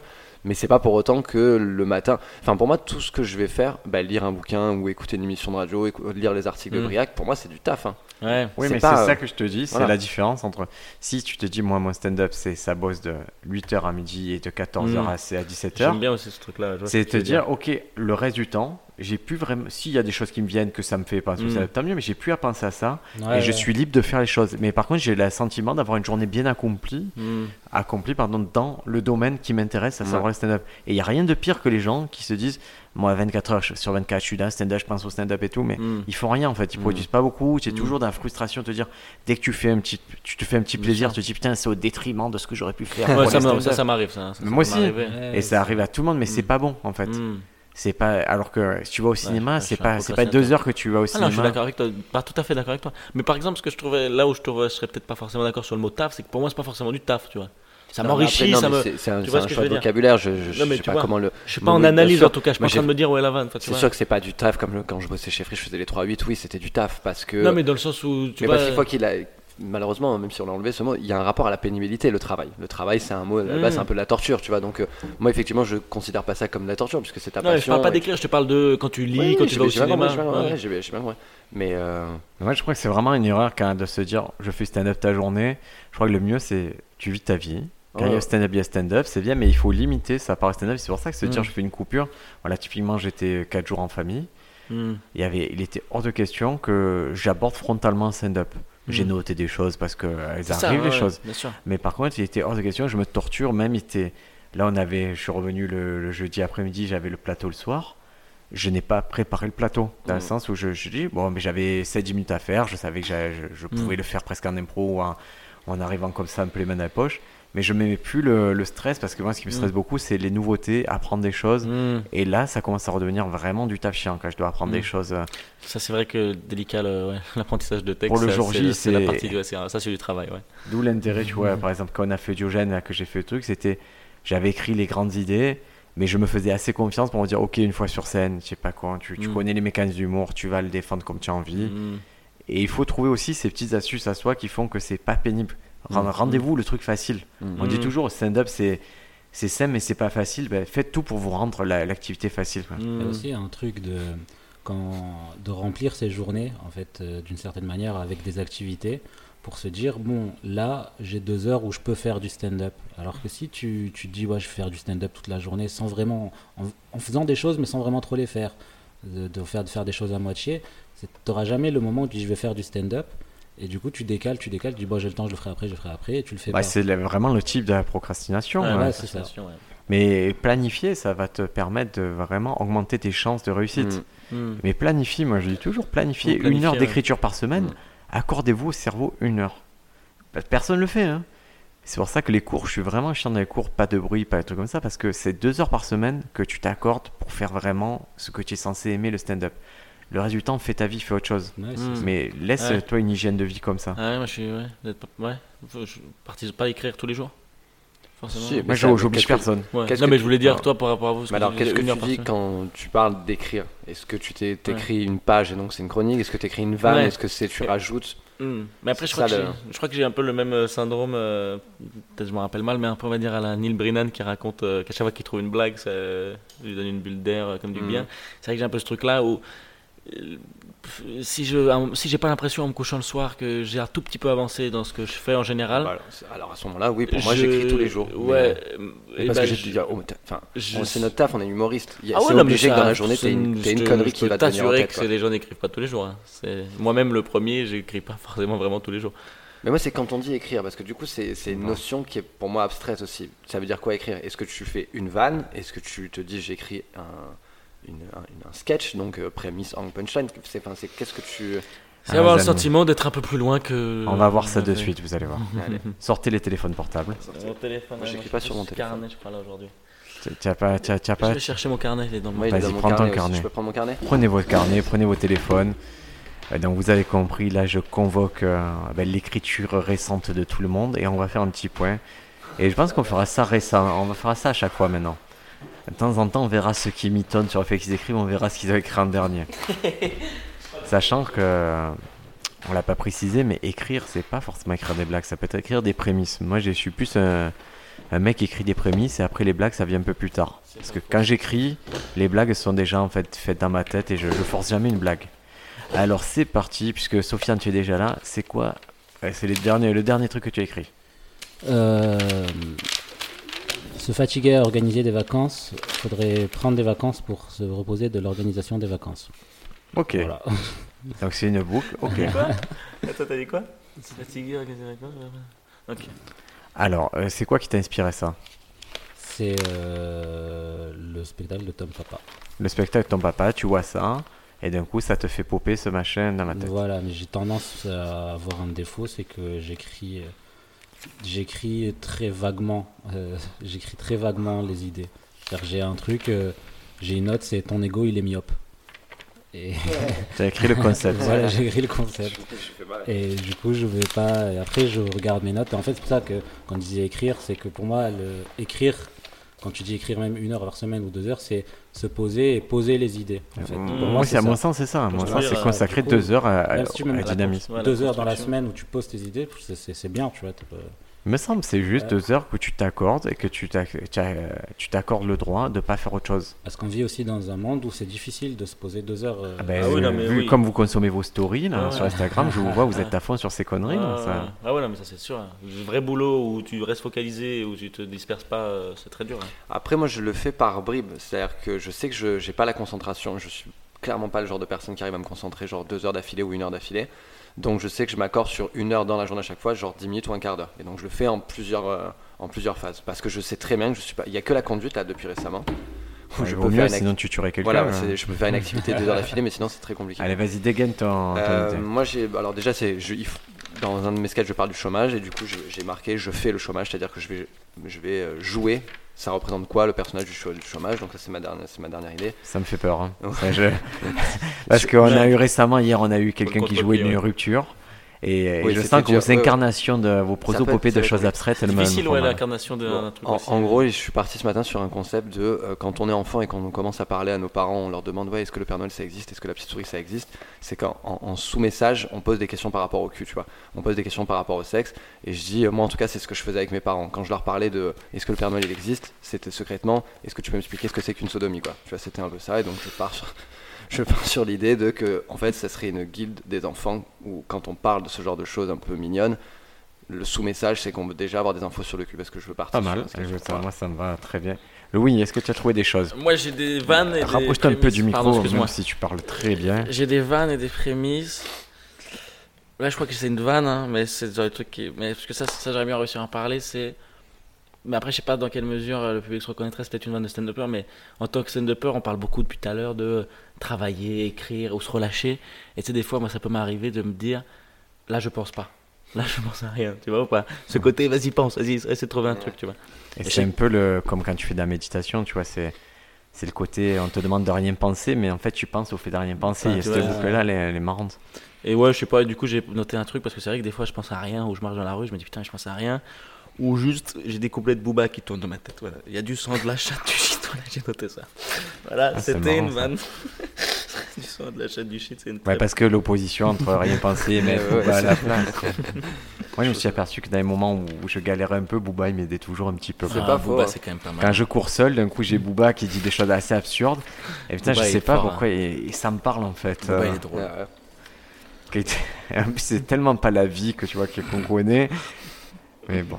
Moi, souvent, c'est Dinos qui m'aide beaucoup, le, le- le rappeur Dinos. Ah ouais, c'est plus déprimé que. je, le considère, je le considère comme le Oxmo un peu 2.0, Mm. enfin le Oxmo MC Solar 2.0. Ouais, c'est dit. euh, ça n'a sur rien à voir avec le stand-up, mais euh, le couvre-feu avec euh, Ginos, Oxmo Puccino, Lino, Rika. Bah, tu vois, tu dis Dossé. ça n'a rien à voir avec le stand-up. Pour moi, des fois, quand j'écoute du rap, ça m'influence plus que de regarder du stand-up parce ouf. que, en termes de prémisse, d'angle de punchline, tu peux pas faire mieux que eux, quoi. C'est quoi Booba qui dit? Ouais, tu vous retrouvez, de toute façon, le fait que ce soit constitué de la même chose, c'est ça Ah qui est ouais. intéressant, c'est qu'il y ait des punchliners. La prémisse, Bah ouais. euh, genre la prémisse de Dinos qui dit que les Champs-Élysées sont éclairés avec les lumières de l'Afrique, Hmm. pour moi, c'est un Allez, concept de stop, ouf. Non, c'est mais nul, c'est pour, pour Alors les- que moi, je suis plus touché par fonce D, je suis un peu parano, je mets le pompe dans le jacuzzi, tu vois. Ça, Ou ça, alors, a- ça je a- trouve ça plus marrant. En autre- neuf mots, c'est quand même une image très forte, Il y a son autre là dans. euh, Ah, ça, alors, vous d'accord. n'allez pas me côté tout le rap français, on s'en fout du rap français. T'es au bord du suicide, je suis au bord de mer. On écoute Briac de ce qu'il a écrit dans son, car- Pardon, dans son téléphone. Moi j'ai noté 15 février, mon mot préféré, mon mot préféré c'est ébranler. je me dis que c'est l'impératif le plus étrange. Et Parce que moi je pars souvent de trucs euh, sur la langue française et. Sauf Yana, toi. Le roi de l'étymologie. Encore L'étymologie. Eh oui, encore. Tu croyais que tu avais tout donné avec ton, ton petite histoire pourrie J'ai là hâte de vous dire les blagues. Du coup, il y a ton ego, il est myope. Il y a, c'est pas la mode. Euh, Ah, Et en fait, il y, a- y une- il y a une marge entre manger le micro et. Vas-y. C'est pas la mode qui me fait, c'est moi qui fais la mode. Ah, on en revient à C'est pas la Booba. mode c'est vraiment du Booba. que j'ai fait aussi sur cette hier, Et là, il y a une phrase, je sais pas, c'est on dirait un fond qui vient de naître. Ça parle d'un mec qui tremblait. euh, et je me suis dit, on dirait un fond qui vient de naître. Ok, Voilà. pas mal. Donc, c'est des petites phrases. Et Après, tu- comment tu t'en sers ça? C'est quand tu reviens. euh, En fait, quand je me pose pour écrire, euh, je- j'ai toujours un truc. Enfin, quand je me pose, c'est que j'ai, c'est que je suis inspiré par une de mes notes en fait. Des fois, je regarde mes notes, je fais ah mais c'est marrant ça, et je me perds un peu sur, sur mon canapé, je me perds pendant 20 minutes dans mes pensées. Je dis bon allez, c'est le moment d'aller écrire et je vais écrire euh, une heure, euh, une heure, une heure et demie et, et j'essaye d'en retirer une vanne ou deux quoi. Mm. Voilà. Impact. J'ai. Moi, là, j'ai j'ai récupéré le prospectus de Stéphane Ravier dans mon, dans mon, dans ma boîte aux lettres. Donc Stéphane Ravier qui est le, candidat euh, Front National, enfin Rassemblement National pour Marseille. Et j'étais là, j'étais en train de me perdre dans mes pensées en lisant le prospectus, et je me dis putain, en fait, je pense que ce mec à la base, il s'appelle Stéphane Martichaud, et que le Front National s'est dit ouais, ça fait pas un nom assez marseillais. Ils ont fait une étude, ils se sont dit c'est quoi qu'on pourrait combiner pour faire un nom parfait? C'est quoi l'animal totem de Marseille, le rat? De quoi est-ce qu'on parle le plus souvent à Marseille, le vier, ravier. Du coup, je, je suis parti sur un délire. où- Alors, Vier, c'est c'est un truc C'est- qui, que- qui- qui- ouais, qui est que du sud. hein, que donc du voilà, sud. Ça veut dire Et pénis. je trouve que ça serait, le, ça serait le nom pas. C'est que dans, à la base, il s'appelle ma- pas, Ravier, il s'appelle Stéphane Martichaud. Et que les mecs du Front National, les conseillers en com, ils se sont dit non, Ravier, ça va passer à Marseille. Ravier, tu peux pas faire mieux que ça à Marseille, quoi. C'est voilà, c'est- une connerie vraiment, C'est mais une au drôle, qui marche de la plaine au cours Julien à peu près. Voilà, allez. Mais c'est parce que je Mais sais- l'info du matos comme en ça, fait. C'est vrai, non mais je sais que je ça, je Malheureusement, faire- je sais pas, mais je vais en faire une vidéo. En fait, j'ai j'ai pour projet de faire euh, une vidéo par euh, candidat à la municipale et pour projet, ça serait de le donner aux médias qui sont un peu engagés, militants à Marseille, et que ça me passe une espèce de visibilité. On va Ça, sent les 200 vues cette affaire. c'est comme ça qu'on commence. Je m'en fous, je suis tout pour le stade, que pour le Vas-y, Louis, dis-nous tout. Moi, là, c'est plus une prémisse. C'est les gens débattent de sujets sur lesquels ils sont d'accord. Ah, C'est Ouais. marrant. D'accord. Ça, j'ai déjà entendu cette histoire. Enfin, c'est- cet, cet angle, j'ai déjà entendu souvent. Euh, les, les gens qui se. Bah, qui débattent de sujets sur lesquels ils sont d'accord, ouais, je trouve ça marrant. C'est le propre des bobos hein, et des néo-penseurs. hein. Bah, c'est vraiment, ouais. Alors, on met les gens dans les cases. euh. Ah, non, mais en général, tu fréquentes des gens qui sont d'accord avec toi. Ouais, c'est que vrai. Moi aussi, Ouais, à ce c'est côté. euh, Non, mais ce côté au débat, genre euh, virulent, alors qu'ils sont d'accord, quoi. Ouais, Ouais, ouais. ouais. Ouais, Mais parce que ça va se jouer sur une, Ouais, c'est des nuances. ouais. des nuances. Ouais, moi, j'ai halluciné. J'ai vu un mec, Joachim Sonforger. Vous voyez qui Ouais, c'est? oh là là, oh là là. J'ai- Lui, carrément, il le était. français, un peu dans le genre. Il Lui, Ah. genre. lui, il était un peu dans un délire de. Bon, finalement, vous lisez le, le programme de Jean-Marie Le Pen. Bon, bah, c'est pas, c'est pas ouf, quoi. Il n'y a rien. Bon, euh, niveau économique, j'ai rien retrouvé d'aberrant. Niveau. Et tu te dis, waouh, qu'est-ce que tu es en train de me dire que Mmh. ça va et arrêtez de faire du bruit pour les choses. Ah ouais, c'est assez, c'est assez bizarre. C'est lui qui a partagé la vidéo de Benjamin Griveaux aussi. Enfin, il l'a Je, partagé je vous sur conseille Twitter. aussi en découverte de personnages comme ça, euh, Théobald, euh, le. CEO d'une start-up. ça- C'est en train de faire des mèmes. euh, Ah, de oui, mèmes oui. sur lui. Et ce mec est exceptionnel. Mais c'est leur Voilà, communication. 30 ans. Non, mais c'est-. Il y a un humoriste d'ailleurs qui fait ça. Enfin, un humoriste, euh, un gars sur euh, Instagram. Et mince, je me souviens de son nom, sinon ça sert à rien ce que je suis en train de dire. Fait quoi Il faisait des vidéos juste où, il, où en gros tu savais pas si c'était un fake, une parodie ou pas, Mm. mais il jouait des mecs, euh, des, ten- des conférenciers euh, en les, start gars, les gars de ta- Data, euh, Non, non, Vote, non. là, je sais pas quoi. C'est un mec qui est solo et qui aujourd'hui joue un spectacle du coup. Putain, pardon. C'est pas grave. Ouais, Alors, non, mais Lou- c'est dommage parce que c'était- Louis, est-ce que tu as un peu une autre prémisse Euh, Une Ou quelque chose prémisse. euh, bah, en fait, là, après, ouais, attends. Ça, c'est vraiment des. Euh, tout il a un Non, j'essaie. Après, je je sais pas, là, c'est plus. Ouais, ça peut-être. On te le volera pas, Sky, je Non, non, je sais. Ouais, voilà, il est dégueulasse. Parce qu'il y a, il y, a, il y a trois mots par page et tu n'as pas du tout rentabilisé le. Non, j'essaie de. Ouais, d'abord, en fait, j'essaie d'écrire sur. euh, Là, j'aimerais bien réussir à écrire sur les trucs de pression sociale, j'en cherchais d'autres. Mais C'est vrai que hier, tu nous as sorti une blague assez morte. quoi. C'est- C'était drôle. Tu, tu peux Ouais. la dire, la blague d'impression sociale La pression euh sociale, pour l'instant, la seule que j'ai, c'est en gros dire. euh, je me rends compte que la pression sociale, ça existe. Euh, à chaque fois que je me brosse les dents. Avec quelqu'un, euh, je me brosse les dents plus longtemps que d'habitude, quoi. Et hier, ça se voyait que les gens, ça. Ça a une Ah, vérité, ça- quoi. Ça, ça a frappé d'un, Ouais. ça les a frappé d'un cœur. Ils ont dit ah ouais c'est vrai qu'on fait ça et, Ouais. et c'est un peu ça le stand-up d'observation qui est puissant, c'est quand Mm. tu arrives à trouver un truc que tout le monde sait mais que personne n'a réussi à mettre en image. hein. c'est moi-même quand je l'ai dit à mon pote, parce que c'est c'est vraiment une vanne qui date d'il y a un mois, euh, où je vis avec quelqu'un depuis quelques mois, et enfin depuis quelques semaines, et euh, je l'ai dit à mon pote qui vit chez moi, et je lui ai dit, et c'était vraiment même moi une vérité, putain, ça fait 15 ans que je le sais, mais que je l'ai jamais dit, quoi. C'est ce marrant, que je trouve que la brosse à dents peut être un élément euh, de quotidien et commun en stand-up d'observation qui peut nous, enfin, qui peut aider sur euh, plein de sketchs. Moi, quand j'ai fait aussi, je parle du fait que je suis quelqu'un qui est très à l'aise quand on, on m'invite, enfin, si on m'in- si m'invite chez vous, Mm.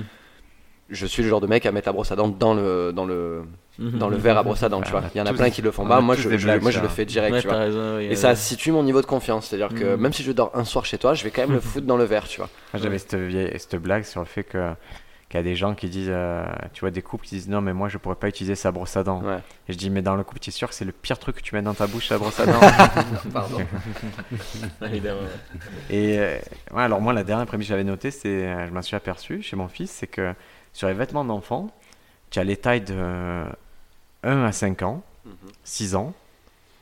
Après, ça passe à 8 ans. Il n'y a pas 7. C'est- Il n'y a pas 7 ans. Ok. Et je me demandais, euh, qu'est- qu'est-ce qui se passe pour les enfants de 7 ans Comment tu dois les habiller? Est-ce que c'est quelqu'un qui, celui qui a créé les tailles, il a perdu un enfant de 7 ans, du coup il a banni le, le chiffre, comme le, le chiffre 13 Voilà, mais vous voyez, c'est Et t'as fait des recherches, ça, juste pour qu'on. T'as fait des recherches ou pas Non, j'ai fait Parce que ça serait intéressant de voir recherche. s'il y a une vraie résolution, que ça a été déterminé, genre les enfants de 7 ans n'ont pas de. de C'est ce que j'ai peur des recherches en ce moment, j'ai une hantise. C'est le, vous connaissez le site Cora? Cora, ça me dit quelque chose. Ah oui, le- Cora, c'est un site où les le- trous du cul posent toutes tes questions de ta journée, il y a des gens qui répondent. Et je sais pas pourquoi, une fois je me suis inscrit à ça et depuis tous les jours je reçois des, des, des mails de ça. Mais les questions, en fait, je, je le garde parce que ça me fait. Ça fait de Ça, ça me fait, ouais, ça me fait de parce que les gens ils posent des questions vraiment, vraiment dingues.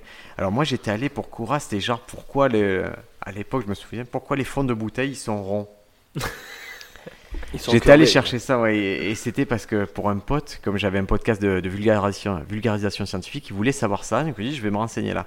Et depuis tous les jours je reçois la sélection Cora, je vous dis voilà.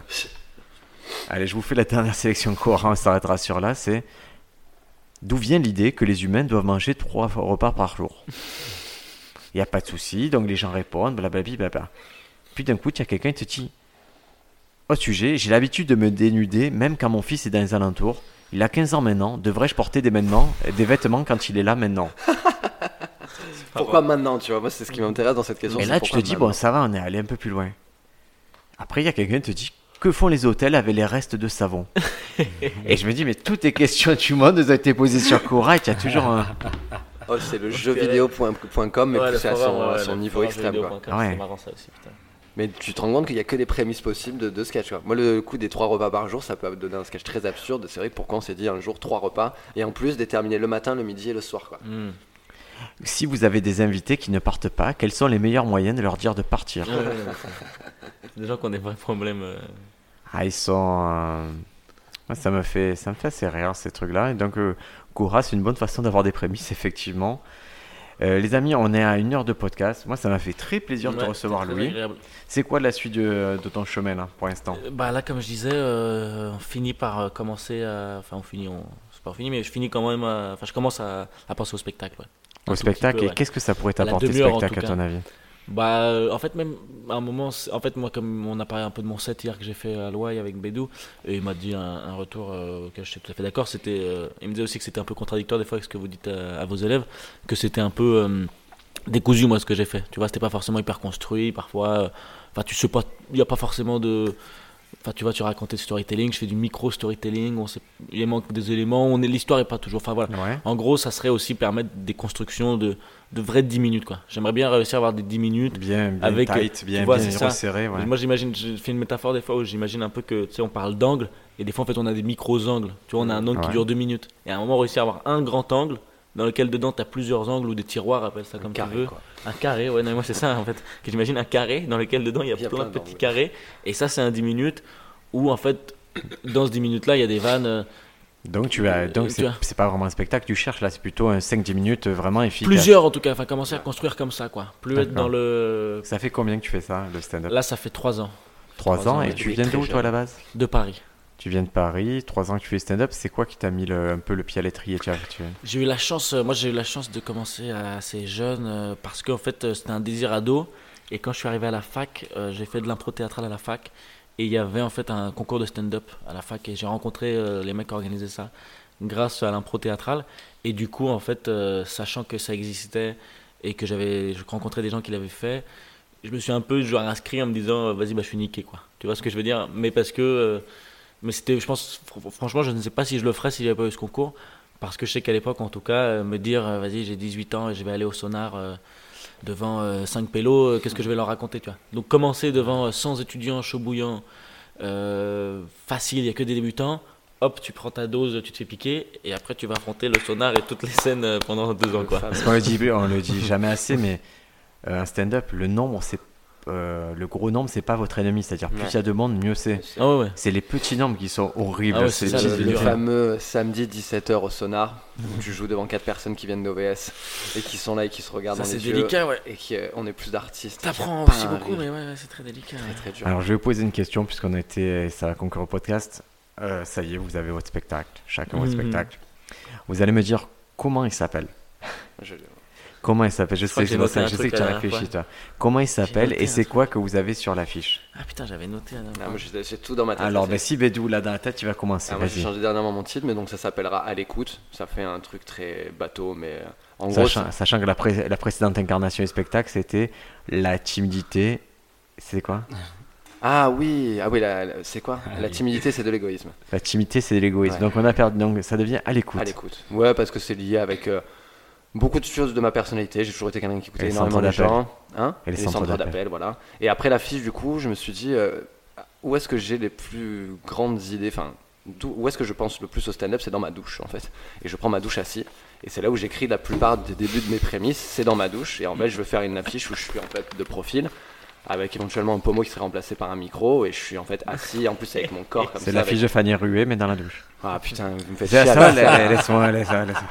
Vous me faites chier avec Fanny, bordel, c'est un truc de ouf. Putain, c'est- non, mais tu sais, j'ai fait la première partie, et du coup, ils, ils arrêtent pas de me dire que je fais comme Fanny. Ça pourrait être fa- euh, Fanny tu as fait la première partie d'autres personnes. Là, on Oui. te dit, excusez-nous de se dire que c'est un moment de vie qui est pris, hop, sur le vif, et là, c'est. c'est- Sofiane, tu le vois comme- ça C'est comme ça que je Ouais, bah, il y a beaucoup de choses qu'il a Allez, fait récemment et je lui dis ouais c'est Fanny ça. Ouais, très bien. Eh ben écoutez, je fais du. C'est pas grave, je sais pas. Elle fait, elle- on lui dit qu'elle fait du sous-marina, mais moi je fais du sous-Fanny, c'est très mal. Donc je suis du sous-sous-marina. Mais non, mais ça me fait marrer de, de m'imaginer la tête sur les genoux comme ça. Et Et c'est une position tu, as, tu as réfléchi, il y a un Voilà. concept. Euh, Alors, Sofiane, euh, J'ai réfléchi à un nom. Ce serait euh, le soulèvement des faibles. Ça te va très très bien. C'est Et, bien. euh, et j'avais pensé à une affiche un peu style, euh, style Zambilonde avec que des clones de moi. Ouais, bah Euh, c'est exactement ce que j'avais en tête. Quand Ouais, je dis voilà, ça, un truc comme ça. je, vois une armée, avec, je vois c'est- une armée avec plein de Sofiane de derrière moi, lui. quoi. Quoi. Une armée de moi sur une affiche. Les gens vont vomir, mais. euh, C'est vrai. Parfait. Vous avez bien pensé Parce que moi, là, je j'avoue Oui. que j'ai jamais. Ouais, parce qu'ils ont que ça à faire. ouais. ça me pas Mais j'avais noté un truc récemment. Il y en a un qui me faisait marrer. On avait rigolé un jour avec un gars d'un titre de spectacle qui serait Prémisse, le titre du spectacle. Ouais, je crois, que j'ai- alors je, Prémisse, je je pense que que ça a ça déjà été fait. Ouais, déjà je fait, vois que ça peut-être. dit, ouais. Ça dit quelque chose. Et euh, non, mais sinon récemment j'en avais noté un. Je les aime bien un peu débiles quoi, mais euh, mais là je me rappelle plus là. Qui est le titre de ta sextape. je les aime bien un peu débiles. Ça, c'est ce que fait Fanny Ruel. Fanny. voilà, ça, c'est ce que fait Fanny Ruel. Je vais me venger de ça. Ah ouais, j'ai noté. Le dernier truc que j'ai noté qui avait un rapport avec le spectacle, j'ai noté garder au cœur du spectacle la notion de voyage dans le temps et de boucle. Comme un Donnie Darko du stand-up. et quand tu en es là, c'est que vraiment tu en as marre du stand-up, tu vois. C'est quand tu as saturé de raconter des blagues, tu te dis ok, qu'est-ce que je vais faire qui m'amuse vraiment temporelles. Moi, ce que je veux, c'est des boucles temporelles. Et En fait, mon rêve, comme d'habitude, c'est une inception dans la blague, dans la blague, et des va- raconter la même blague avec des infimes variations qui font que tu revois la première blague sous un autre angle. Mais surtout, Ça, c'est un vœu pieux. En réalité, à la fin de la journée, je veux dire, hey, branlé, c'est rigolo comme non. Ouais, c'est vrai. Mais en même temps, je sens que dans tes sets et tout, ça s'affine quand même cette notion de vouloir faire des, des mises en abîme, de faire des, des- des boucles de boucles. Bah, ça marche et- bien, hein, et c'est comme ça que les gens te. Bah, ça m'identifie, ouais, mais c'est vrai que c'est. On sait qu'à chaque fois, quand on va voir, on va voir Briac, c'est beaucoup d'étymologie, et ça nous fait marrer parce que tu parles beaucoup de ça, et que dans l'étymologie, il y a des boucles, enfin, Mais d'incréments des éléments que tu vas boucler tout au long de ton set, quoi. On essaye, écoutez les Ayant amis. vu euh, faire ces... enfin, tra- quand, tu... quand je travaillais ta blague du, du jogger, que je voyais la fatigue à chaque chaîne de Ouais. putain, j'ai pas trouvé. Ouais, c'est ça. Tellement c'est compliqué Il, qu'il il courait pas que derrière le, le- le- le coureur kényan, il Mais- courait mais derrière moi- sa, sa boucle. Moi, j'aime bien, ouais, mais en fait, c'est c'est drôle de se dire, j'aime bien les blagues pas abouties, en fait, j'adore me dire que, euh, que la. En fait, il y a un moment où je sais qu'elle est terminée, mais tant qu'elle n'est pas terminée, je, je l'aime très fort la blague, de me dire, ok, je vais l'améliorer, je peux l'améliorer en jeu, je peux l'améliorer en concision Mhm. et tout. Et cette démarche-là, elle est vraiment très agréable. Là, en ce moment, je bosse sur mon histoire d'Assassin's Creed. Ouais. ça me fait délirer de me dire ok il y a des trucs je valide des trucs qui marchent pas et trucs euh, et il faut pas que je sois débile parce que je suis en train de m'éloigner du sujet de base et je trouve ça vraiment de toute façon la démarche stand-up elle est agréable quoi il faut, faut qu'on le dise c'est c'est gratifiant au-delà de oui je fais rire les gens quand tu vois les gens en interview oui j'aime faire kiffer les gens moi je Ah oui, ça m'intéresse pas tout trop à fait ça d'accord avec toi. Les gens qui disent je fais ça pour le public, gros mytho. hein. ouais ça me satisfait un moment intellectuellement de me dire putain une idée complexe j'ai réussi à la traduire et j'ai réussi à communiquer un truc et, et je suis heureux. En fait, il est vachement heureux de, de ce côté, euh, d'avoir ce retour qui est positif. Et vous avez compris ce que je voulais dire. Ouais, j'ai compris. Ouais, c'est, et puis c'est tellement kiffant en fait cette, euh, cette sensation quoi. Et je suis tout à fait d'accord de dire le public, ils prennent leur. Si toi tu prends pas ton pied, ils prendront pas leur pied. Donc la première, enfin, la première réponse à avoir, c'est Mm. est-ce que je prends du plaisir? Si je prends du plaisir, les gens vont prendre du plaisir automatiquement. C'est, Ouais, c'est ça vrai. marche pas, de- ça marche pas sans ça. Quoi. des éponges. Louis, on te Ouais. retrouve où? On me retrouve euh, à Paris, idéalement, j'espère, en train de faire des 30-30 hein, prochainement. C'est, Est-ce que tu as des, des pistes, des endroits où tu voudrais faire? Jardin sauvage, je vais en c'est chouette. faire un, hein. ouais, je vais en faire un en jardin sauvage. Ah, euh, je te le souhaite. sûrement en mars ou avril. J'ai, euh, n'hésitez pas à suivre, voilà, si ça vous intéresse, euh, ma page Facebook ou Instagram, là au-dessus, je mets Est-ce, que, est-ce qu'on a un peu des, des vidéos de toi, des choses comme ça qui... Non, ça faudrait peut-être s'y ça, c'est mettre pas bien ça. aussi. Ça, c'est Si, pas il a une bien. vidéo de lui, euh, artiste de la semaine, au fil. Je, l'ai supprimé, j'aurais demandé de la supprimer. Ah, carrément. Ah, il faut, il faut qu'on ait, Ça aide, faut ouais, qu'on ouais. ait des choses à voir, lui. hein, que... Ouais, non, ça aide. Non, on va commencer à s'y mettre. Mais toi, tu parles de stand-up, pas forcément. Ou... De stand-up. Ouais. Le reste, je m'en fous. Si tu fais des chroniques et tout, c'est ton problème. Moi, ce qui est- ce qu'il faut, c'est que. Non, mais dans le sens où. Je- je je- là, là, les gens ils vont aller voir Lou Chappé, ils vont Mm. voir du stand-up, ils ont Mm. besoin de Hmm. d'avoir des éléments Ah ouais, de, de qui Louis hein. Chappé. Sur quel plateau tu joues régulièrement là? Euh, je joue régulièrement un peu partout. Hein, euh. Non, mais genre des lieux. euh, bah, là, après, moi, je, je conseillerais aux gens de venir. J'organise une soirée une fois par mois si ça les intéresse. Ça s'appelle euh, Ah, ça, ça me plaît ça. Funny Night, je crois, un truc comme ça. Je suis dans un bar où il y a une trentaine de places et j'aime bien euh, organiser ce truc-là parce que, contrairement, enfin, c'est un peu la seule le fois bar, où il s'appelle comment? Ça s'appelle Charlie et sa bière à deux balles dans le 11e arrondissement. Et je, en fait, j'invite en général trois artistes, quoi. On est quatre, quoi. On fait 15 minutes. Il y a quand même un truc à développer, moi je pense aussi dans le stand-up français, euh, ou en tout cas dans le système des plateaux, où je sais pas ce que tu en sais, Briac, ou ce que vous en savez, mais moi je parle souvent de ça avec un pote où je dis qu'aux États-Unis, moi ce que j'en ai vu de loin, il y a, aussi, il y a moins ce système de 5-7 minutes, j'ai l'impression. Parfois, euh, les mecs ont plus de temps, où il y a les headliners qui font même 30. Enfin, Ouais, ouais. tu arrives à la ouais. construction d'un spectacle plus naturellement, C'est c'est très simple, c'est 15, 30, 45. tu vois. Mm. Alors que en et c'est asymétrique. Nous, on Ouais. veut tout le temps une démocratie où c'est symétrique. Ouais. en fait, moi, je crois beaucoup à la symétrie de stand-up. Hmm, Et je crois que si la personne qui a 15 minutes elle va être plus heureuse de défendre ses 15 minutes, hmm. euh, je préférais de liner à 30-45 minutes que, que faire subir euh, le, On a le fait 10 fois des- le 7 minutes. Mais c'est trop bien en fait. On a fait des fait, plateaux ouais. asymétriques et ça, ça a été des, Vous l'avez fait.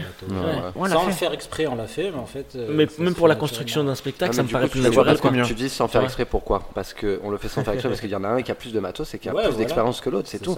Donc, bah, un- aussi. Hier, un mec comme Pascal, il va faire 10 parce que pour le moment, il est à 10. Voilà, il pourra pas aller faire 30, tu vois. Par contre, euh, un Briac peut aller faire largement 30, je peux Mm. me lâcher à faire du 30 parce que j'ai le matos pour aussi. Et avec cette idée, Louis, que une fois que tu as fait tes 15, tu te dis, ok, je peux taper, je crois que j'ai encore 5-10 minutes de matériel, tu peux taper à 30, et du coup, tout se décale. Hmm. C'est-à-dire, toi, tu passes dans la case du milieu, Hmm. euh, celui d'avant, et tu as un nouvel opener, et moi, j'aime bien Mm. cette idée que ce soit symétrique. Je pense qu'on va évoluer vers ça, tu, Tu as vois raison. ce que je veux dire? Mm. Mais aussi naturellement pour la construction d'un spectacle, quoi. C'est que d'un coup, tu fais que des 5-10 minutes partout, et on te demande de faire une heure d'un coup, c'est pas Mais c'est juste pas le même sport. Tu vois, ouais, c'est. Ouais, c'est vraiment course en mètres et naturelle, marathon, c'est ouais. c'est la différence euh, essentielle. Mais ouais, du coup, Les amis, je crois que- Il y a un il y a- basket dans 10 minutes. il y a un basket dans 10 minutes. Est-ce que, euh, avec le vent, tu es chaud, toi, d'aller faire le Ah, moi, basket?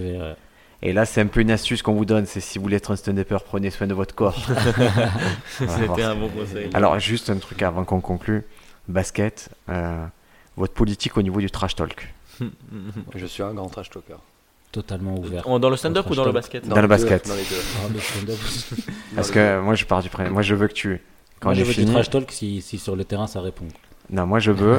moi, je te le dis, quand je fais des trucs comme ça, je veux que tu arrêtes de jouer au basket, en fait. Moi, tout mon but, c'est que tu n'aies plus jamais envie, que tu dises, Briac, c'est une merde, mais je, je, je jouerai plus jamais au basket. C'est ce qu'on appelle une Kevin Garnett, quoi. Tu- tu- Je veux que tu crèves, tu vois ce que je veux dire, que t'as dans ton esprit, tu dises, euh, et c'est comme quand on joue aux cartes ou quoi, moi je jamais joué pour le plaisir de jouer aux cartes, j'ai joué pour que le plaisir, les gens arrêtent un jour de jouer aux cartes. Euh, comportement de psychopathe. mais- Putain, qu'est-ce que c'est C'est les. C'est- chacun trouve son bonheur. Darko, quoi. Les amis, merci beaucoup Louis d'avoir participé, Briac, on te souhaite un bon retour à Paris et n'hésitez pas à suivre Louis sur les réseaux sociaux, Louis Chappé. C'est ça. Merci À la semaine prochaine mes amis. Bisous. Bisous. Bisous, bisous. Ouais, c'était bien sympa. hein. Ouais.